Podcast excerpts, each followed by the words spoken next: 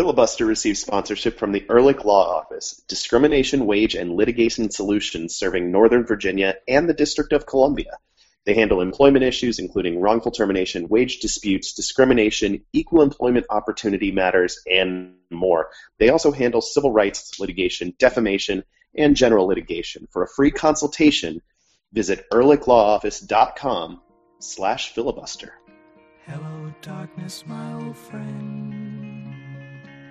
I've come to talk with you again. Because a vision softly. Ben, how did you distract yourself this weekend? Left its seeds Well, as was everyone knows, this weekend was Mother's Day weekend, and it was my dear wife's first Mother's Day as an actual mother. And I went to the fancy butcher shop here in Richmond and per- procured some uh, very fancy breakfast meats. Uh, I got their uh, sage sausage uh, from locally raised hogs and their uh, hickory smoked bacon also from uh, locally raised hogs, and it was so good that I, I think I've ruined myself on bacon forever now because I don't think I can ever buy regular grocery store bacon ever again. Here's this the thing, bacon was just Regular so good and really so good. smoky. But no, you have you don't understand. This bacon was so good and so smoky. Like transformative bacon experience. I was cooking it in the oven because they highly recommended not sullying their bacon by trying to cook it in a pan. Uh, they they said cook it in the oven. Here the here's the temperature and the amount of time that we recommend for our bacon. And so I followed their well, I didn't completely follow their instructions. I cooked it a little longer than their instructions said because well, You I like the bacon? You monster. I mean, I like a good floppy bacon, but crispy Christy likes a uh, a crisper bacon. So I cooked it a little longer, but the entire time it was cooking, I could smell the wood hickory flavor coming out of the oven. It was like permeating my house. It was that delicious. So yes, So regular grocery store bacon. a pig worth of bacon yet? Not yet, but that's the next step.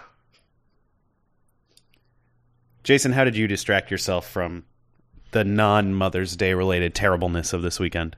Well, yeah, on the weekend I did not distract myself. I, I endured uh, what was a a terrible week for sports all around. Yes. Um, it was just a nonstop onslaught of horrible news. Uh, Right when the when, when the I follow. when Um, the best result of the weekend uh, for any soccer team in Virginia or Maryland or DC was the Kickers 0-0 draw, you know it's gone badly. Well, I'm Even not a kickers sports. partisan, so that doesn't. I know, help. I know, I know you're a zero not. zero doesn't help me. I know it doesn't help anybody, and I know you're not a Kickers fan, but that's the best result in Yeah. the entire like Mid Atlantic. Yeah, Yeah, two non soccer related game sevens went very poorly. Well, one of them I just didn't. I, I don't care either way about the Wizards. The NBA is like a it's it's the place that players that play at Maryland go to get pay, paid sometimes. Um, that's just it exists, and I know it's there, but it, I don't follow it at all. It's just a thing that happens elsewhere. Um, There's too many sports. yeah, I, I'm also very much a like put your eggs in uh, as few baskets as possible kind of person. So it, it just means that I don't even have the, as we're saying, I don't even have distractions. Um, but today, since we're recording this on Tuesday, I did go up to the soccerplex just to the uh, press conference for Mallory Pugh's in- introduction as a spirit player after her first session uh, tr- at training. Apparently, they've already gotten her moved in, or, or they've at least set up uh, a lease in an apartment. I don't think they've moved stuff in. They couldn't have. There's just no time. Um, but they did manage, like in like on Monday, to set her up with where she's going to live. Um, I mean, if you get Mallory Pugh, you you work 24 hours a day to get that sort of stuff done. Yeah, I guess so. Appar- well, apparently they had to still get her into the area and like help her choose which like. I guess they had narrowed it down for her, and then they were like, "You pick one." Um, Wait, But, is uh, there going to be a House Hunters episode with Mal Pugh? no, Because I no. would watch that. I wouldn't I would watch it because too. I would not watch House Hunters under any circumstances. Um, if you come into my house and put a gun to my head, you're going to have to bury my dead body. Virginia's own Clarence E. Goodson was on an episode of House Hunters Internet. That's good. He went. He went to the University of Maryland. I will not watch his show. I'm not going to do it. I wouldn't watch it for either of you or anyone else. I wouldn't watch my own. If they put me on, I wouldn't watch it. If they kidnapped you and made you choose from three houses, Right, and they would have to cart me around, and it would be like an Hannibal, uh, Hannibal Lecter. Uh, like I'd be on that hand truck with the the the the the mask, so I couldn't try and bite at people. And the whole time, I would be like, I don't want to be a part of this. I don't want to be a part of this. I would also watch And this end, you choose episode of House number two, Hunters. which was clearly the wrong answer. You should have taken house number three, Jason. Why did I you would- not take house number three? Actually, But you can always I- tell which one it was because it's always the one that actually has furniture in it. the smart one. The smart way to do this for me in my situation would be to take the first one so that it would be over faster. No, you have to see Oh. all three. We have No, to see all three. Yeah, it doesn't. I it would doesn't make it go It's the basic construct of the show. You have to I, see but all I'm three. already defying it I, because I'd already just be yelling the whole time and not cooperating in any way. You, can, so you can't defy late stage capitalism. I'm, I'm not going to lie. I, I kind of want to watch it Jason's end, though. episode. We've already talked about how someone's going to have to bury me, so it's clearly I'm committed to this. Uh, th- these things I feel strongly about.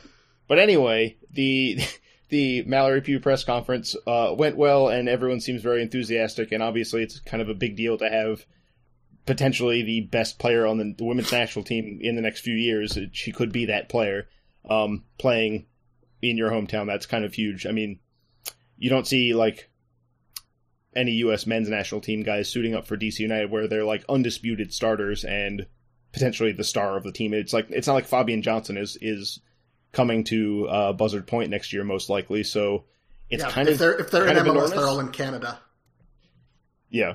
Um, so that was that was pretty cool. That helped distract me from the darkness of last week, though. Clearly, it hasn't completely fixed it because again, I've already talked about how someone would have to shoot me, and also compared myself to Hannibal Lecter. So the darkness is still around. It's just a little brighter now. I I celebrated Mother's Day uh, and my daughter's birthday on the same day. That was Oh, yeah, that was fun. Uh, so I got to distract myself before DC United's loss with my daughter's birthday party on Saturday. Her actual birthday was was Sunday, uh, and that was fun. House was full of toddlers and parents, and it was great fun. And then we went to the I went to the game, and it was not great fun. And then Sunday came around, and you know I, I cleaned up the house basically from from the party and gave my wife the uh, the day off as much as I could, so that she could As kick her should. feet up and read a book, and otherwise take it easy. And you know, I, I lost myself in physical toil. There's there's honor in toil, or or something. There's something meditative about hard work. I don't know. There's some platitude that I could This is say, a mildly. mostly- This is like a Calvinist response. Yes. to the game. yeah. Uh, you might not be the elect, and clearly, if your team loses, the No, way we you are guys not did, the elect. Not the elect. But you can at least toil as hard as you can to get over it. I am Don't- I am a, a lapsed Catholic. I am not among the elect. I can tell you that much.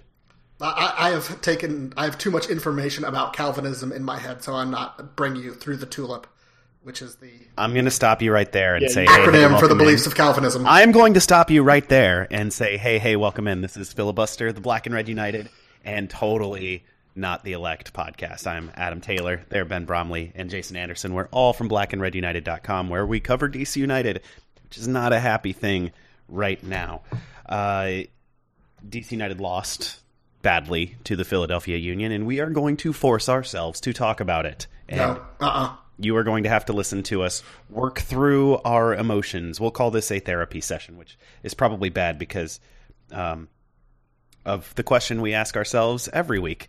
After the therapy session, we will sit down with Sean Spence, our good friend from Hot Time in Old Town, to preview the upcoming visit from the Chicago Fire to RFK Stadium that happens Saturday, 4 p.m. It'll be on national TV in Espanol on Unimas. Uh, if you don't want to watch it in Spanish and you don't want to hear really bad English SAP commentary, get yourself to RFK Stadium. It'll be the middle of the afternoon. It should be really nice weather, I think. At least at this point, that's Yeah. what the forecast is calling for. So do it. Get to the stadium, have some fun. Don't be a chump. Uh, I don't know why Ben is trying to threaten and cajole people. I was going for you know catching more flies with honey. Not that our listeners are flies. I don't want to imply that. Although if some of them have gone through some kind of metamorphosis, uh, who am I to judge? I think that's cockroaches. At least if you, at least if you're Kafka. Yeah, There's a there's a translational issue because they're not actually clear on what type of bug because it was a non-specific word for what kind of insect it Right. was. Um, for that. But we again we're, we're veering off the rails quickly again. So let's not get into Kafka, just like we shouldn't get into Calvinism any more than we. Although, al- We're clearly al- although, although the game on Saturday was a Kafka-esque nightmare. so Hannibal Lecter, uh, Jason shooting, getting shot to avoid watching late capitalism television, Kafka, Calvinism. This is, guys, this might be our best episode ever. Yeah, I agree. Uh, Jason, this is probably an unhealthy question to ask at this point, but what are you drinking? Um, I decided not to um do the punishment drink. Um, I feel like maybe if it was later in the year, we would be at punishment drink stage. Um, but instead, uh, I've made myself um with the last little bit of Technico Añejo and um some mezcal. I've made myself a Oaxacan old fashioned, uh, which is three parts uh, Añejo or Reposado tequila, one part mezcal, uh, two dashes of uh, standard Angostura bitters, and if you have an orange peel, a twist of the orange peel uh, to get a little bit of that orange oil finish. Um, it's uh, I've had it a couple times now. It's pretty great. Um, it's Oaxacan because of that's where mezcal comes from. It's not where tequila comes from, even though that's where most of the liquid is.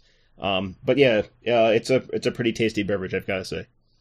I also chose not to to punish myself. Um, although the- there is rum, Oh, But- okay, good. Okay. but I decided to turn into the slide because I was at RFK. I was on our at RFK on Saturday, and that was punishment enough. So I made myself a uh, Cotton and Reed spiced rum float with some vanilla ice cream, some club soda for the fizz, and their their dry spiced rum, which is good. The allspice in it plays very nicely with the vanilla ice cream. I think if I could do a little squeeze of lime uh, in there, I i- if I make this again, then then that's probably the route I'll go. Maybe even throw some Angostura bitters in just to round out the flavor. But as far as a starting point for a sweet alcoholic beverage, which I generally don't go for, Mhm. but needed to um, eat slash drink my feelings tonight, uh, it, it works out pretty well. Ben, what are you drinking? So, in addition to the delicious breakfast meats that I uh, cooked on Mother's Day, I also got a bottle of Prosecco, uh, blended some peaches, and made peach bellinis for uh, myself and my wife. And then we ran out of Prosecco very quickly, within like an hour. And Strong work. so I went to the local gas station and got two bottles of barefoot sparkling pink Moscato. And so then we continued to drink Bellinis made with that, and we had a bottle left over, and so I am helping finish that off tonight. Are you drinking Bellini or just the? No, just the Moscato.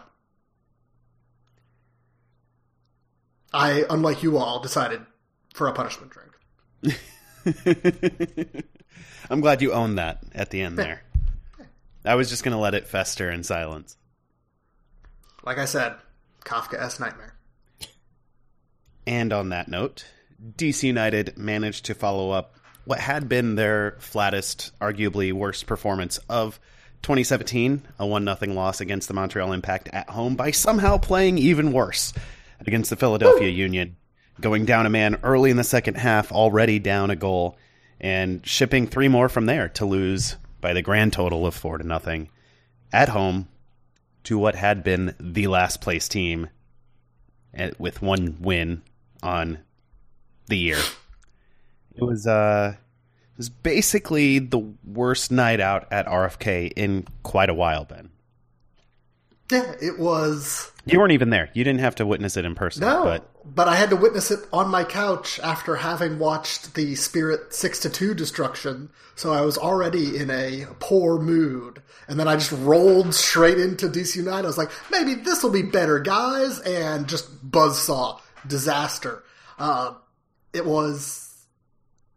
It wasn't even just the four goals, it was just the pathetic play of most everyone on the field, but especially the midfield members not named Lucho Acosta, and we'll get to what happened to Lucho, what Lucho Acosta did later, but just Ian Harkes was absent.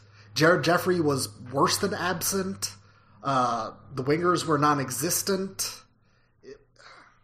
and then the backline was just bypassing the uh, midfield whole hog. It was just a complete breakdown of anything resembling actual soccer. What's funny is United actually had 80% passing accuracy in this one, which is better than they've had in most games this year. They're they were they were basically even on possession despite playing down a man for half the game and the possession was thought- basically even before and after the red card. They just got no purchase whatsoever. There was no urgency. They they didn't The- like, for the first few minutes of the game they came out and I will say Yeah, for like the it was first an eight improvement minutes. for the from the for the outset because they didn't give up an early goal and they didn't look completely uh, asleep at the opening whistle. So that was good, and that's all I can say Pretty much. as far as good stuff from this game because they they had seven shots, one of which was on goal, and that came after the 80th minute, and it was from distance. And it was um, right. It was right at Andre Blake too. It wasn't even a difficult save. Yeah, his one save was a ball that rolled into his chest. and that's really emblematic of the. I mean, the Union came to sit deep and hold their shape and stay compact, and we knew that was coming.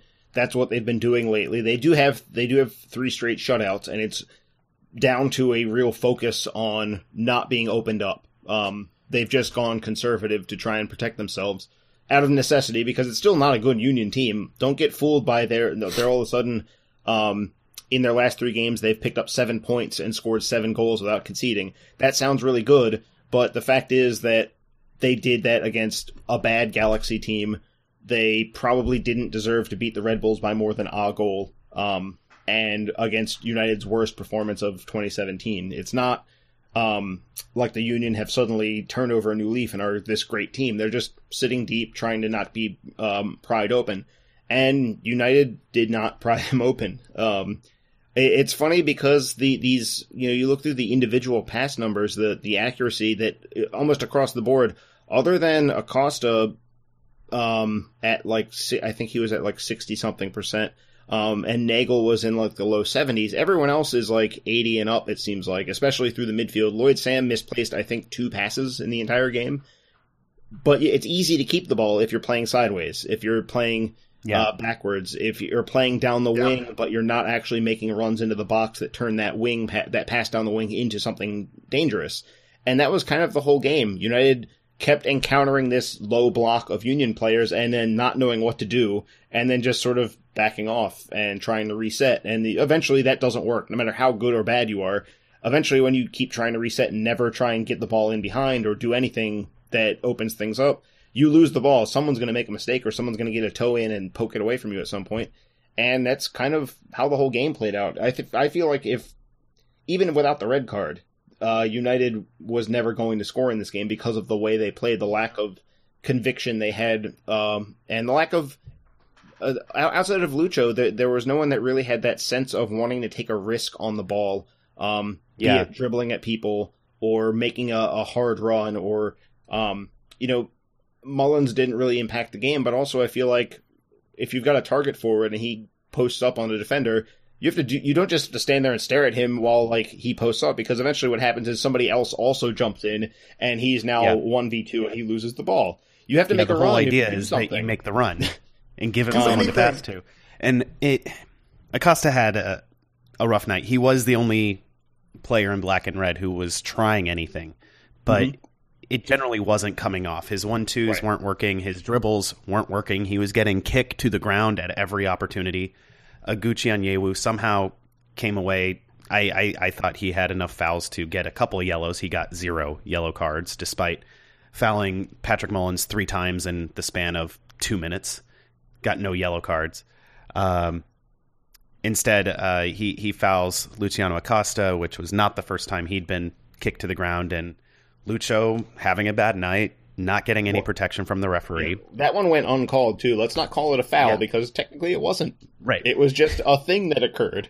It, it was Oguchi Onyewu kicked through a very. Uh, Gooch is a very large man. He kicked Right. and ran through a very small man, got the ball after you know basically lifting Acosta out of the way, and uh, the ref Chris Penso uh, pointed at the ball, said he got ball. It's like, well, yeah, but he went through the man. That's never an excuse. Acosta, no, Acosta um, took matters into his own uh, hands and went in hard at the next opportunity. Not on Gooch, on the next player to have the ball. Got sent off, probably rightly, um, but it- he he should have gotten some protection before that. He made a bad decision Definitely. there. can I can I take this opportunity take to it. just to just to say Chris Penso had a very bad game. It didn't affect the fact that United lost, but Chris Penso had an awful game. I'm inclined to agree, and I, I Jason said it well um, during our our Lot Eight Live video after the game on Facebook, and and I think that that is about as much time as we should spend on Chris Penso, considering how bad DC United were. Yeah. Yeah, I- I, just, I I just wanted to say that Oh, yeah. No. in addition to DC United having a bad game and they never would have won regardless of the referee, Chris Penso also just had a very bad game. I completely mean, agree. He and his crew were booed off the field.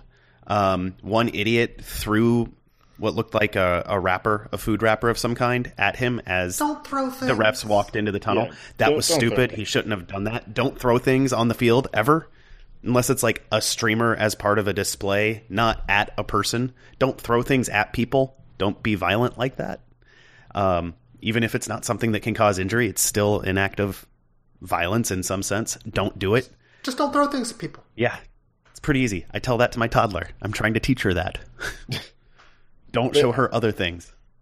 I, I will say that not so much about Penso, but the fact that the Union sort of revealed something that teams can do against DC United now once Lucho comes back, and it's foul. Don't let them if they want to open. If you're the Union and you want to play a game where you're not opening up, and it's not like in in the moment you're starting to get opened up a little bit, just foul somebody. Um, because eventually United won't solve the problem. Um, because right now they they aren't, and if the ref, especially if the referee is showing some leniency, you're probably going to get away with it. You can commit the foul and not take the yellow. Yeah, Um, this right. was something And that re- Montreal did last giving- week too. This was something well, Montreal that's did last week too. Bread and butter. Um, Yeah, but no one th- in the I want to talk about what the foul referee to did. play more than Montreal. Right. I want to talk about the referee did last week. Anytime Montreal fouled and he either wanted to give a card or give a, a stern talking to, United wanted to start play quickly. And he, there were three separate opportunities last week in the first half where the referee refused DC United the opportunity to, Sure. to restart play quickly, But- thereby basically giving Montreal the advantage of the foul and then some. Yeah, but It if you're a referee and you want to stop someone to tell them, you know, you can't commit that kind of foul anymore, etc., you have to stop the game. I mean, it sucks for the attacking team, and it, it, it does incentivize that sort of tactic, but there's also not really a way to work around it other than to never communicate to the other team um, what the issue is.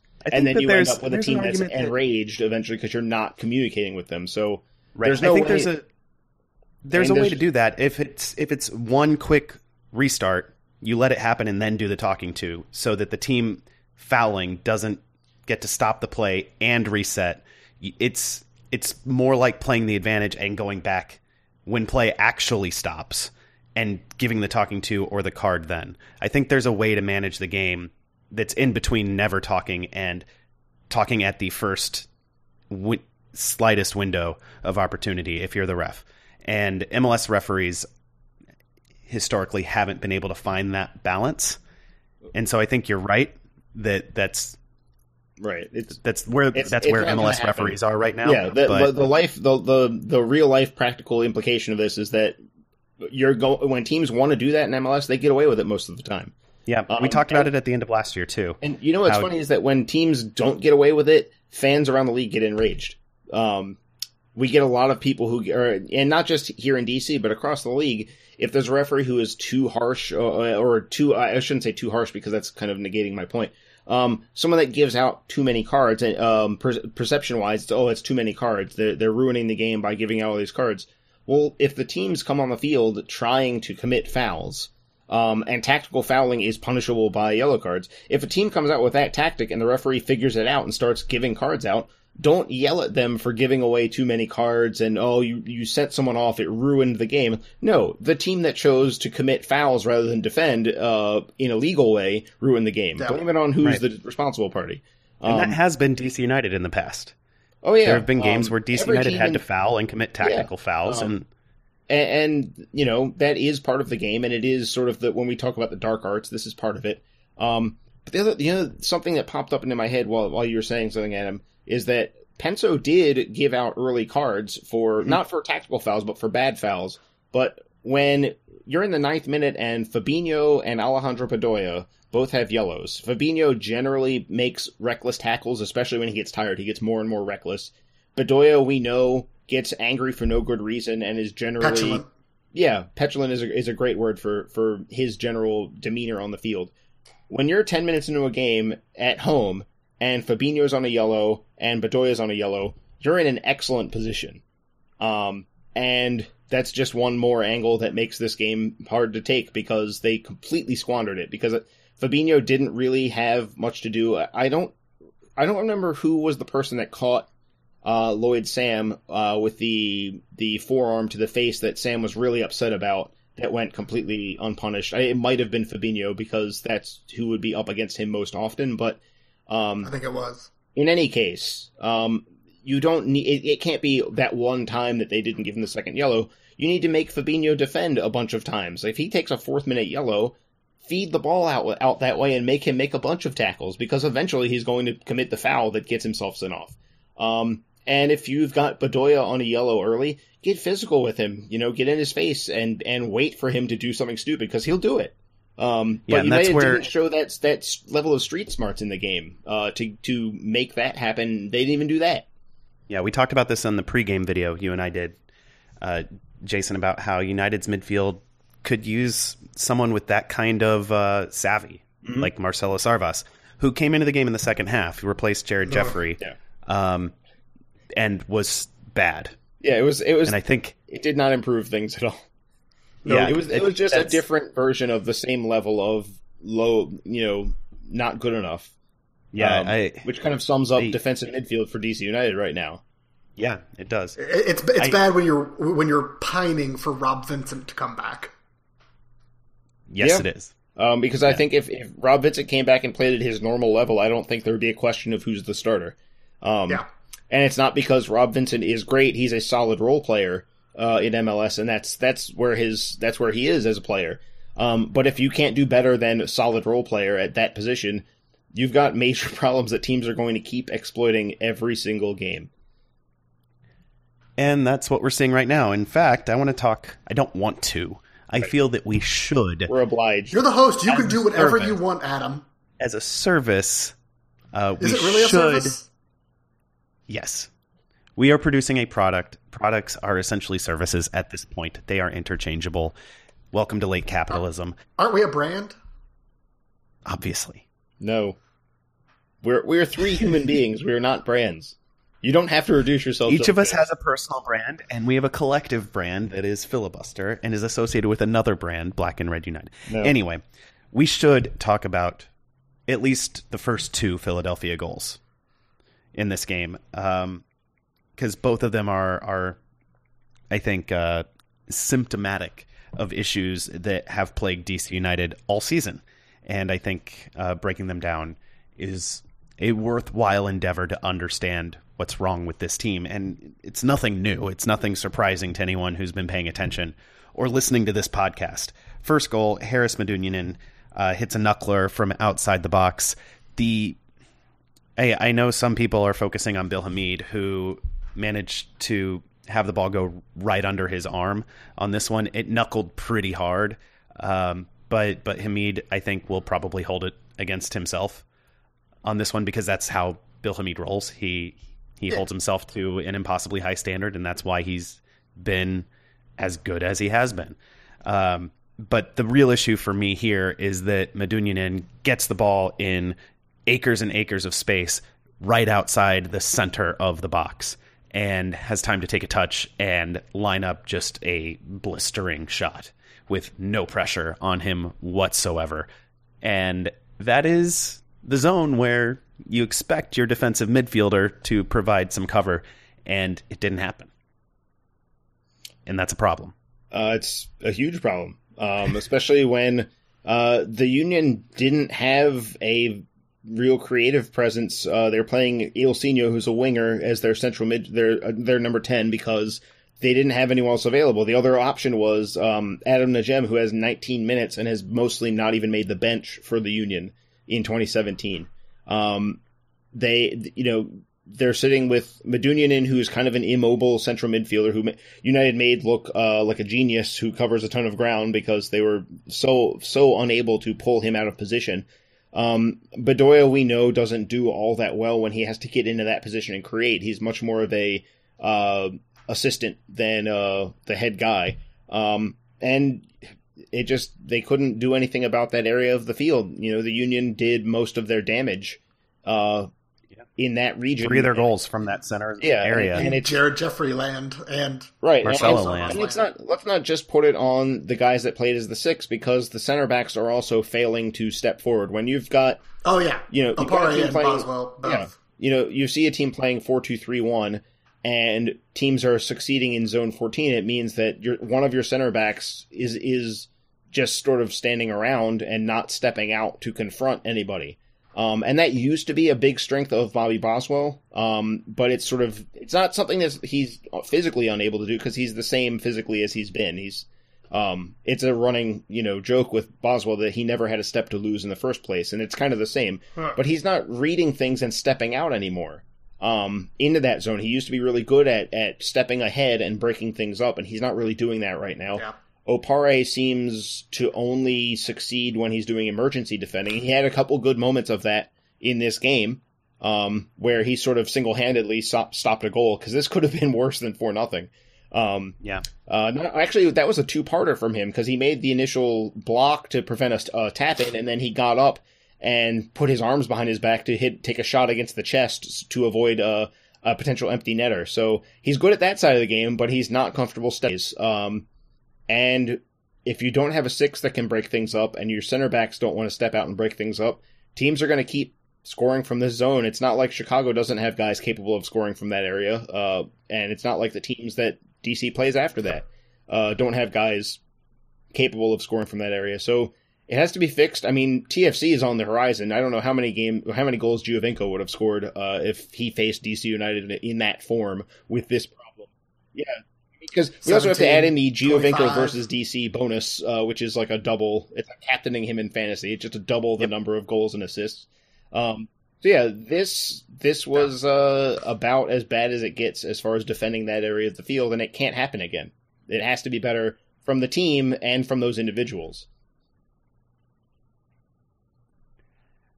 Philly's second goal, Oguchi Onyewu, uh, he of no yellow cards, uh, managed to elude Bobby Boswell on a corner kick and score and a towering. Is, score it was slower than Boswell. It's Gooch.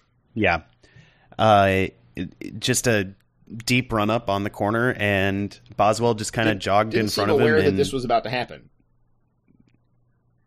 No, and then yeah. Gooch just got, skies got and hits a free header, and yeah, it was another yet another set piece goal against. I believe it's three uh, on the year now, team. and they're all on and um, I would I would have data on yeah. that, but my uh, desktop computer with that stuff has actually stopped booting, and I have to take it in tomorrow to get it uh, fixed up. So I don't have complete data. Ben, don't worry, it has been backed up to recently, just not past this weekend. No, don't worry. The rest of it is backed worried. up. It's just backed up to like mid-April rather than mid-May. So years of data are still safe. It's just a month of data is not safe. You know what? That's probably so I, I will have an offsite backup. okay. That's probably as high a note as we can possibly go out data. on this segment, and I'm damn it, I'm I am taking that opportunity, awesome. and we will be right back. This is filibuster, Black and Red United podcast. Hey, Ben, um, you wouldn't say this is a hostile work environment, would you? You can tell uh, me. Depends. I mean, well, I should ask you. I mean, is are goats hostile? Uh, I think goats are, are hostile. I think that they are secretly trying to take over the world. But but if this were a hostile work environment, or if I were trying to steal your wages, or or do something else Oh, nefarious in a, I'm really not. Uh, but in a workplace environment, you know who to call, right? Because you live in the District of Columbia or Northern Virginia. I, I do. It's the Ehrlich Law Office. It is the Ehrlich Law Office. Uh, they they offer discrimination, wage, and litigation solutions in Northern Virginia and the District of Columbia, which means I can totally create a hostile work environment for Jason. Except, no, he, they they wouldn't want me to say that. That would be bad. I do not want to create a hostile work environment for anyone. But Jason couldn't call them nonetheless because he lives in Maryland. Sorry, Jason. I'll fight my way through this. All right. Uh, they handle workplace discrimination, wage theft, uh, non compete clauses, and uh, non solicitation litigation. They handle civil rights and government takings and disability and education law. They handle a lot of things. And if you are interested in a free consultation, head to ehrlichlawoffice.com slash filibuster.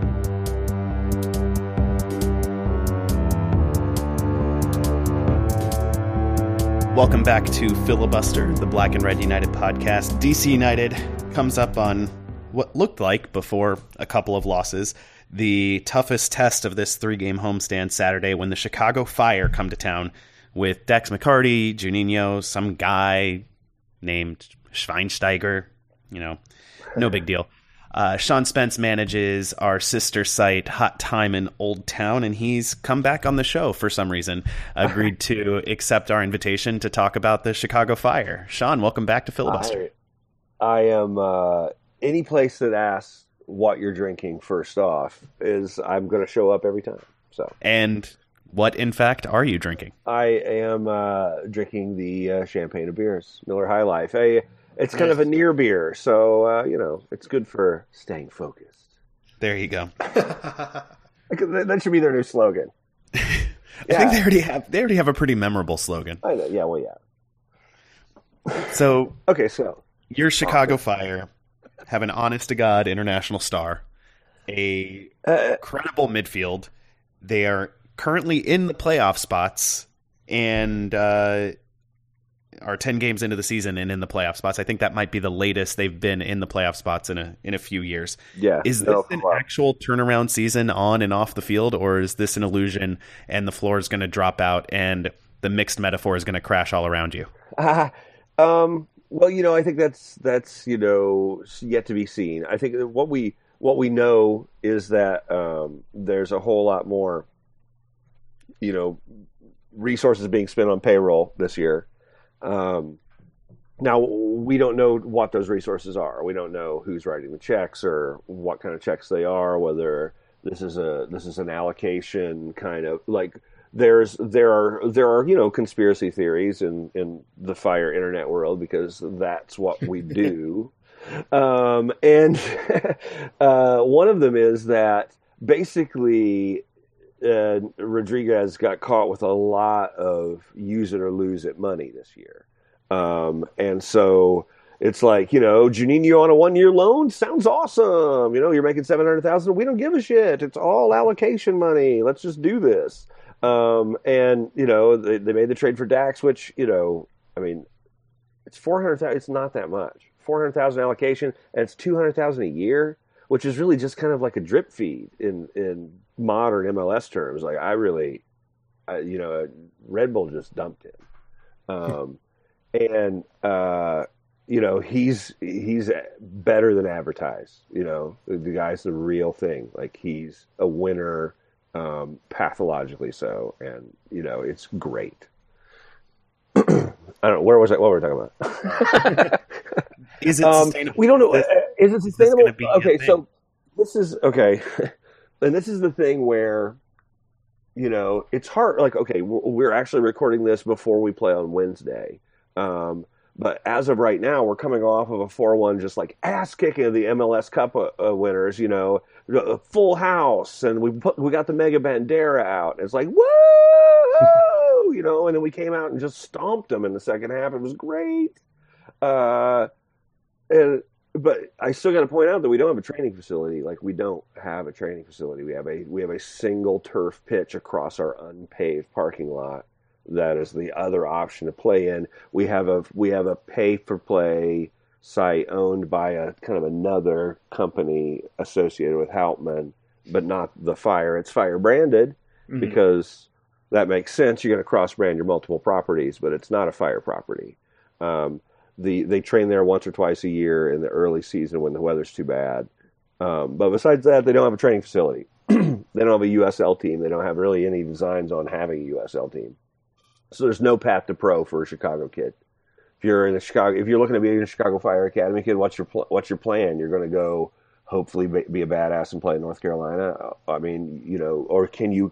Are we ever going to have a place where we have a sustainable culture where we develop kids who know how to play the Fire way? And you know that is that is whatever it is. You know, I mean, I have a feeling that Dima Kovalenko would always feel comfortable here, um, and uh, that's just how we do. So, um, mm, uh, you know, there's there's things that are great about what's going on, but at the end of the day, we still have a guy who doesn't live in Chicago running the fire, um, and saying we're going to be like gentlemanly when none of us give a shit about that, and um, you know, the, the infusion of talent is great, and the, and they are playing fairly fairly well.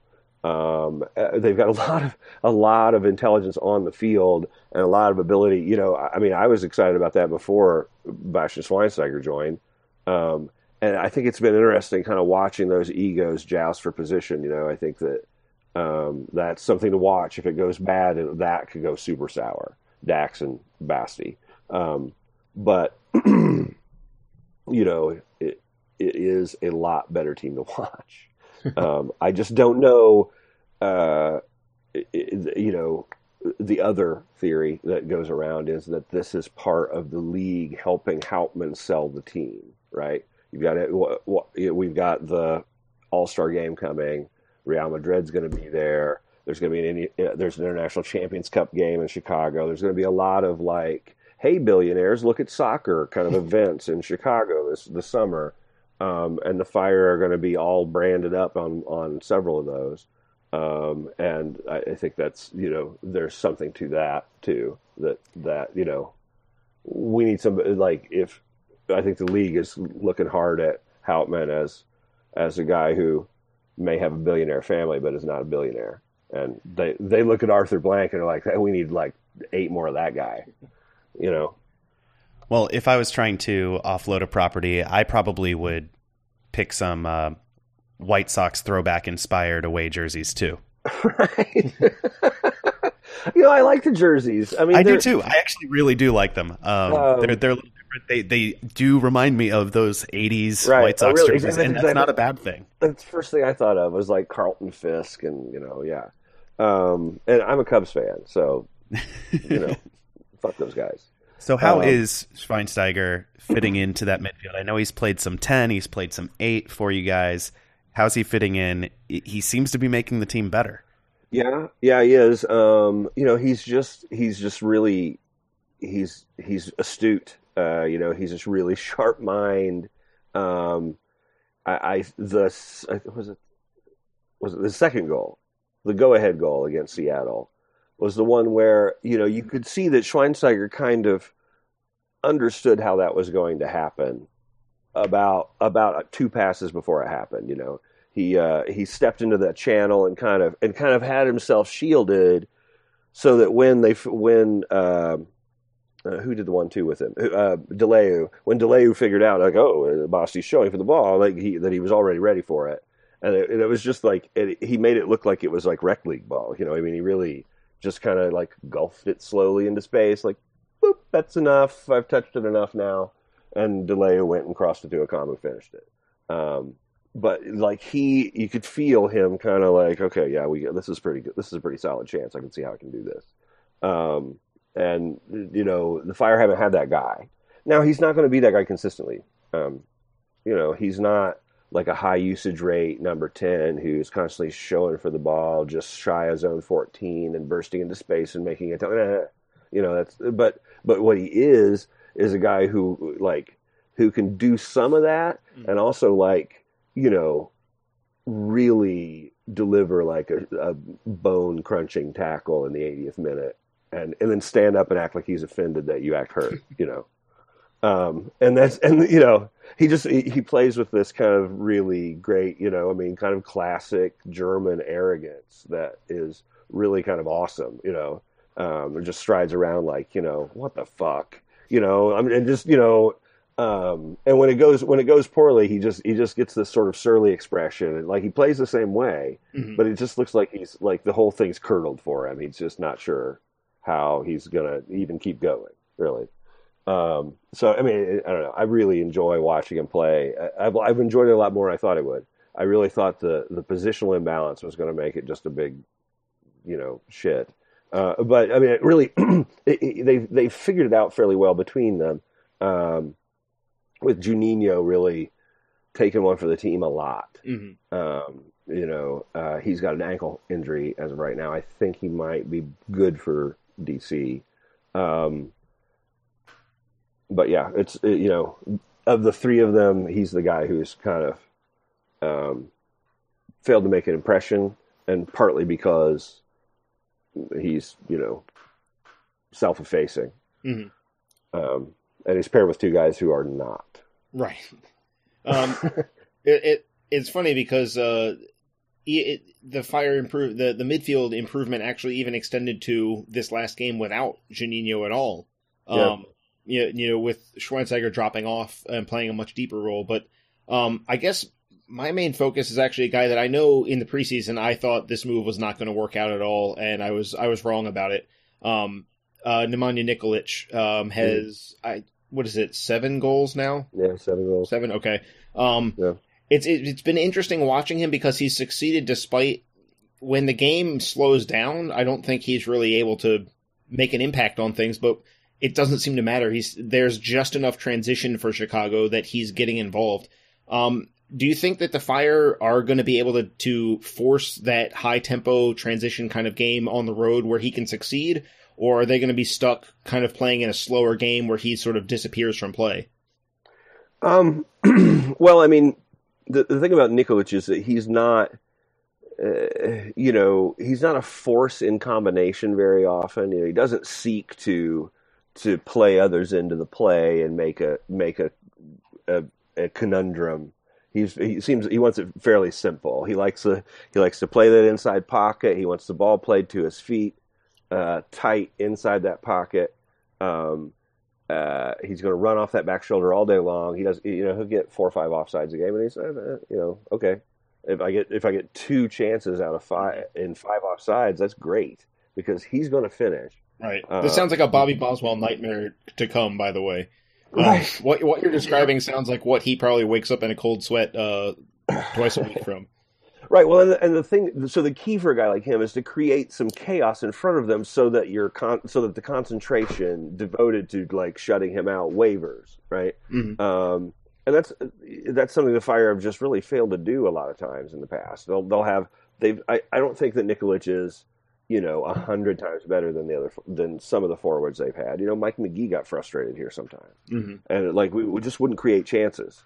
Um, it, it, it seems like there's enough of a kind of a differentiated tool set right now that with everybody healthy at least with with Accam on one side and Solignac or de Leeuw um, or both of them kind of moving around in space um, that they're you know they're creating enough movement to give him chances and that's the thing you know like he doesn't it like a lot of times with Nikolic around, what you want is for anyone else to take their crappy shots Mhm. because he'll just clean up the garbage. You know, he he'll just he just kind of you know that's oh he sees they're going to shoot and the defender can't switch off right like he's still got to worry about maybe they're not going to shoot but Nikolic doesn't give it he's like he's already like planning how he's going to pounce on that thing It's like this is going in. Um, I'm going to pounce so- this rebound. It's great. Right. Yeah. Exactly. Oh, yeah. Like oh, oh, Solignac's doing this. If it's if it's anywhere close to on goal, you know, I'm gonna I'm gonna tap this in. Mhm. Um. So Uh, I guess to go to a position that has been less of a success. Um, I get there are a couple. Um, I'll I'll I'll leave one. I, I think I know where Ben's going to go with um the other one. Um, but I'll go with right back So- where some choices. Michael Yeah. Harrington was. I mean, he was Michael Harrington. He was what everyone knew he would be at right back for a while. Right. Drew Conner, uh, the homegrown player, has taken over there, or not taken over, I guess I should say. He's played the last couple games, but he also Right. isn't really a right back even by uh, by trade. He's sort of filling in uh, while they wait for Matt Polster, who also isn't necessarily a natural right back. Um, it, what's going on? Like, how how is that going to sort itself out? Because none of those are appealing options. Uh, okay, well, um, you know, okay, a couple things. First of all, Harrington, you know, yeah, he's Harrington. I, I would say that he was he was worse than baseline Michael Harrington Okay. this year. Like, he really like I. I- I didn't realize I'd never seen him pass the ball that terribly. I mean, just terrible. Like, okay, forget the def- defensive problems and the positioning problems and the insane like optimism about your ability to burst forward and cross but like just com- making a five yard pass, like Mm. it's just passing it straight to the opposition again and again. And like, oh my god, we're getting broken on because you're 40 yards ahead of the of your center back. So this is great, man. I mean, I really like you know tried to kind of like, hey guys, I'm sure you know he is being instructed to play high. I'm sure. But I mean, good lord, uh, uh, like I, we just need to see anyone else at that point. Mm. I think he just lost all confidence. You can't get crushed like that and Right. keep going.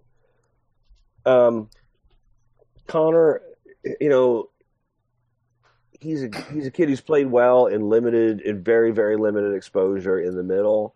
Uh, I just think he was like, you know, like we had to put a blanket on the Harrington fire, and Polster had a setback in his knee recovery from knee surgery. Mhm. Um, I really think Polster was probably the plan.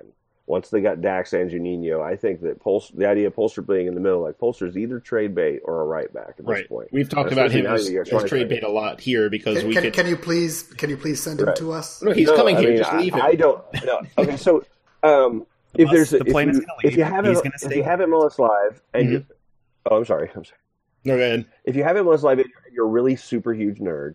Um, like to, like go go back to the Chicago uh, uh, Seattle game, and bef- right before the third goal, it's Polster that sets that up. Mhm. It's Polster playing as an inverted wingback, right? He he you know he calls for the ball again and again. First of all, like shouting at Schweinsteiger, "Give me the ball! Give me the ball!" And Schweinsteiger kind of ignores him plays it back to Kappelhof and gives it right back to Schweinsteiger. Like you know, Polster's like freaking out. Give me the ball! He, like he gets kind of psychotic. Um, so they pass him the ball, and then he just takes off on this diagonal run to the center of, of midfield that puts that puts the entire tactical structure in disarray. Like they're just kind of always running around, and then he, gets about about halfway through there and kind of spins a little a little cross out to Vincent. That Vincent crosses in, Mhm. Nikolic touches, that Solignac taps in for three 0 lead or three three one lead. Um, so you know, the havoc he created is something that I hope to see a lot of. I mean, I think he's he's young enough, and you know, he is a plus athlete. Like Mhm. I think we kind of forget that like he's not some big slow-footed doofus. Like he can run a little bit, and he, he can run all day, and um, uh, you know, he tackles pretty well. Uh, you know, I think if he if he puts his heart in it, I think he'd be pretty good at it. So you know, he's not going to be a, a crossing fullback, but Right.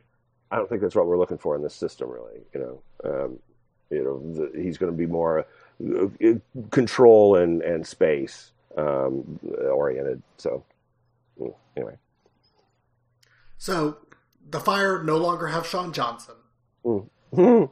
They Oh, it's the second weakness question. they signed a 35 year old Uruguayan goalkeeper who has no There's only- international experience since the He's youth really only thirty five. Somehow, yeah. I thought he was like thirty seven. Or, or older. and now uh, he's like my age. I'm 48. He could be 48. You and know, now what uh, Matt Lamp- Lampson has start started the last game. Son of Lamp. Yes. So Last couple games. what what is going on? Are they going to make a signing in the off season? Is this just what it is, and it's going to be Um, a disasterful rotation? What's going on? Well, okay. So what this is uh, is you turned your whole scouting department over in the off season. You fired everybody, and you scouted it with you, the head coach, and the general manager, who's here part time, At, at least you had a and- scouting department. and a dude, and a dude. I think you brought in from somewhere else, maybe, and a couple of guys who are like you know stringers. Um, uh, and you needed a keeper. You- We're paying Jorge Bava like fifty thousand dollars more than we paid Sean Johnson last year, um, and an international slot. hmm Okay, that's just that is like I mean, that's just MLS suicide, like roster building suicide. Like what? You know, Al- Alex Horwath was a free agent this offseason. Free agent could have just signed him. He's an American. He's better than Jorge Bava, but you know, I, I, Maybe you could get Alec Kann from uh, Atlanta once they get we had Alec Kann. He was our third keeper for like three years. Uh, we just got rid of him because he was like part of the, the the failure. You know, I mean, maybe he was. Maybe Alec Kann was secretly like the weed dealer to everybody or something. I don't know. Um, Do you want uh, Andrew Dykstra back? I, you know, He's not ours to I give never- anymore. yeah, I, you know, Andrew Dykstra is. I think he's in. Is he in USL now? He's no, with he's. Uh, I think he's done. No, he's with Kansas City. Oh, but yeah, not- he's still with Kansas not City. even making the bench, and I think they've got some kid on their um, Swope Park Rangers roster that they want to give Right. experience. So he's around, but he's not doing Good anything. lord, Kansas, Kansas City is probably going to be like the cradle of goalkeepers, right? A bunch of like like kids that realize when they're 14 that they're never going to be NBA players, but they're six three cat quick dudes, you know. Right. Like, Better put Oh, this to something. anyway, uh, what were we talking about? Um, hey, Baba, Hey, Baba. hey, you know, well, it, like I, you know, okay, so Does Cleveland have a chance to start at all, or is he just roster filler? I, you know, I'm not sure. Uh, at this point, I kind of wonder um, because Lampson has played, and I mean, you know, he can't completely, you know, shat himself, um, uh, but he hasn't played particularly well. His position is not great. His, you know, it's bad. But uh, but Bava, I mean, in the in the like very early in the off season, I start hearing from from people who won't be quoted like Bob's terrible. Like he's terrible. He's terrible. Oh my god, he can't hold the ball. He's dropping the ball. He's so slow. He's like a grandpa.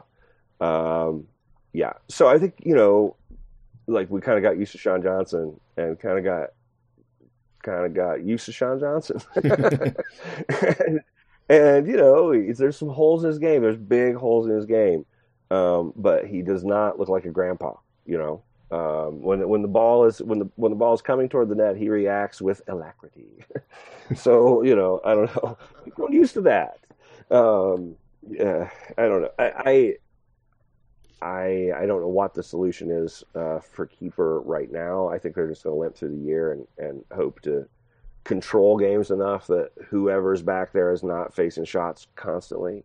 Um, the, the the center back pairing has improved a little bit. They've gotten used to each other. Meira's kind of come around the league, and and the quality of his passing has started to matter a little bit more because the team is set up to make that matter. Um, but yeah, keeper. eesh. Um, I just don't So- see us like. I don't see us. I don't see the Chicago Fire getting red hot on the back of a great keeper performance and, and storming through the playoffs. You know. Yeah. So you're saying the Washington Capitals have a chance against you? Not in the playoffs. Yes, absolutely. No, if they don't have a hot goalkeeper, it'll be fine. No, I don't think you understand how this the Capitals work, Adam. Uh, Yeah, because that's true. like you could put me I- in goal against the Caps, and I would be the best goalkeeper or the best goalie in NHL history. it, it just what happens. There's a- it's a it's a fate. It's a some force like- from beyond our control. It just what happens. the sun comes up in the It's east. target. This is what It's happens. prede- It's predestined. yes, like Calvinism. we talked about Calvinism already once. We can get into it again. Let's not. So my other my other question Okay, okay, okay. my other question is just about uh, squad rotation. Chicago Fire have one of these midweek games that MLS likes to put into May that luckily DC United hasn't had to deal with yet. But uh, so, what do you think uh, Veljko Paunovic is going to do to switch up things between Wednesday and Saturday, if anything? Uh, well, I mean, there's going to have to be squad rotation. Um, so far, Dax has been like a 90 minute a game guy, and and Schweinsteiger's been, you know, 90 minutes. There, there's so I have a feeling that Juninho's improving health is going to mean we're going to see two out of the three of those over the next two games. You know, somebody, one of Dax or or Schweinsteiger is going to get a rest tomorrow night, and the other one against you guys. Um, um, are the other people who need to rest? I mean, Accam is fighting a hip injury and has been fighting a hip injury. Um, and I wouldn't be surprised to see some kind of shuffling the deck by Paunovic against Colorado, um, because I think the feeling is that if you can just kind of not turn the ball over and give them a lightning counter, like you know they're just not very good. um, so uh, uh, so maybe like we might see like a Daniel Johnson, somebody like that get a start um, against Colorado. I think for you guys it's going to be more of the kind of full power Death Star approach Please Uh, no. because we'll be on the road. Uh, but I mean, at the same time, he might uh, like you don't know. Like Jonathan Campbell needs needs some time, uh, and you know, so I mean, he's a kid who could, could play. Um, I'm trying to think who else is. Arturo Alvarez, I think, is just going to be a, a sub at this point and play. I think he's going to be a leader on the Open Cup team. Mm. Um, you you should you should just have all your starters at home and then just and get those three points and then don't don't worry about the road game. Just, Yeah. just throw out all the all the youngsters then. if I had to guess, I would guess that you're going to get you guys are going to miss Schweinsteiger because they don't want to they wouldn't want to rest him uh, in front of the home people. Uh, so he'll piss you guys. They'll piss you guys off and rest him there. He'll probably Um, come in in the 70th minute and score a couple goals. Right. Yeah, exactly. That's He'll that's he'll- much more DC sports fan of me to think that. It's like, ha ha, we're going Uh, to avoid him. No, we're not. No. We're not actually going to. Sorry. Sean, last question for you. If you were in the tracksuit opposite Veljko Paunovic this weekend, how would you game plan against the the fire, whether they have Schweinsteiger or not? Um, well, I'd start from playing in a low block. I'd play in a low block, um, and I wouldn't particularly care if the Fire kept the ball. Um, you know, seventy percent of the game. Um, good for you. I uh, I don't think they've proven they can break down static defenses consistently. Like that Seattle that goal against Seattle was an example of doing so, but there's not a lot of others. Um, so that's I mean that's what I would I would you know I'd bunker and counter basically um, uh, because uh, whoever they like uh, Vincent's not you know he's a solid player but he's not a world beater you can you can get behind him he's not that he's not you know lightning fast um, no one in the defense is um, I guess you don't have Nyarko now He, Uh, he only just returned to training literally today after yeah a month and a half. Yeah, I was. I was thinking, I was thinking like, oh, we're, he, Patty's gonna go crazy on us. Nah, he won't be fit to play most likely.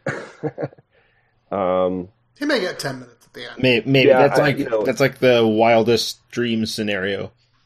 yeah, I, I, you know, I would definitely uh, like kind of slow the game down, uh, allow possession, and you know, it would, it's not going to be like sexy, um, but really, and, and you know, tell your tell your forwards, you know, is Mullins fit?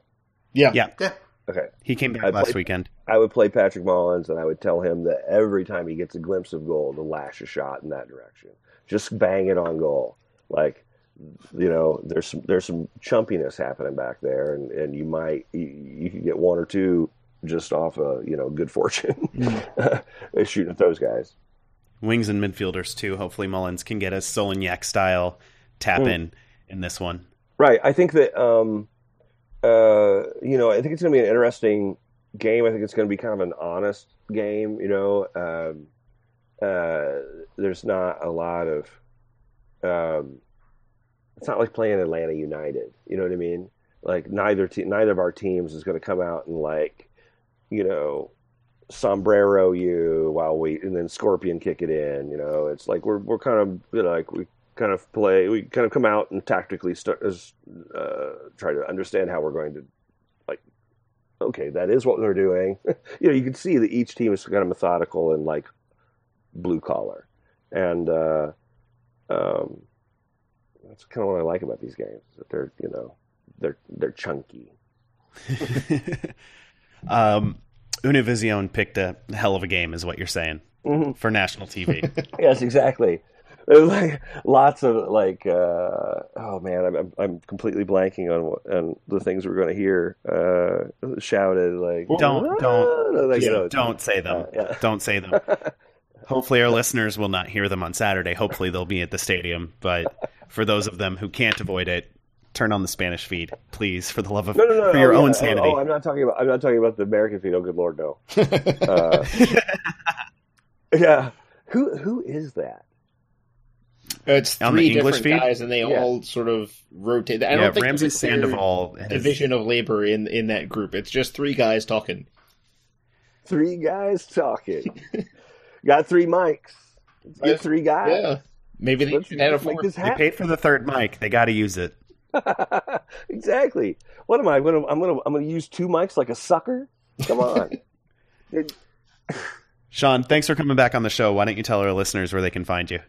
uh, I'm the uh, editor in chief of HotTimeInOldTown.com, uh, which is the Chicago Fire site on SB Nation, and I'm at Scyld Sceafing, which is S C Y L D S C E A F I N G on Twitter. Uh, yeah. All right. Find us at blackandredunited.com. We're on Twitter at filibusterdcu for the podcast, at black and red u for the website. Send your emails to filibusterpodcast at gmail.com. As always, we accept love letters, we accept hate mail, we accept rants, diatribes, and other various writings. Most of all, we accept advertising inquiries. We're on iTunes, we're on SoundCloud, we're on Stitcher, we're on Google Play, we are on the podcatcher of your choice. So download us wherever quality podcasts and not quality podcasts are sold or given away for free, as the case may be. For Jason and Ben, and thanking Sean one more time, I'm Adam, and we will talk to you real soon. Say goodbye, Jason. Calvinism. Hello, darkness, my old friend. You're predestined to listen to this.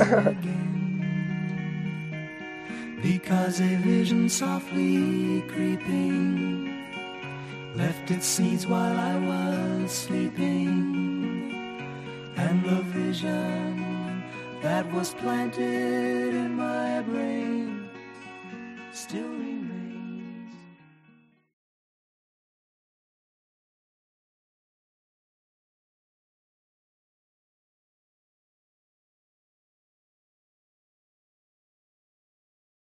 Greetings, mortal. You are listening to the end of another episode of Filibuster Podcast. I assume this is another episode. I assume this isn't your first. If it's You your also- first, then you're also assuming that everyone listening to this is immortal. that's true. That's a big assumption on my part. It is my assumption that all humans are mortals. And Greetings, immortal listeners, as well. Hello, If you're- gods and other demons and Vampires. godlings. Vampires, werewolves. find yourself to be Titans. Not mortal, please Transdimensional email us beings. filibusterpodcast at gmail.com and let us know because that would be really exciting. Also, really exciting.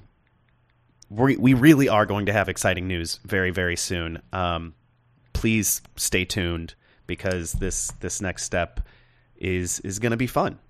This isn't just So- a drawn out prank on, on our part. We're not actually trying to screw Really you over. We do have exciting news coming, and steps have been taken, and it will become public exceedingly soon. Stick around.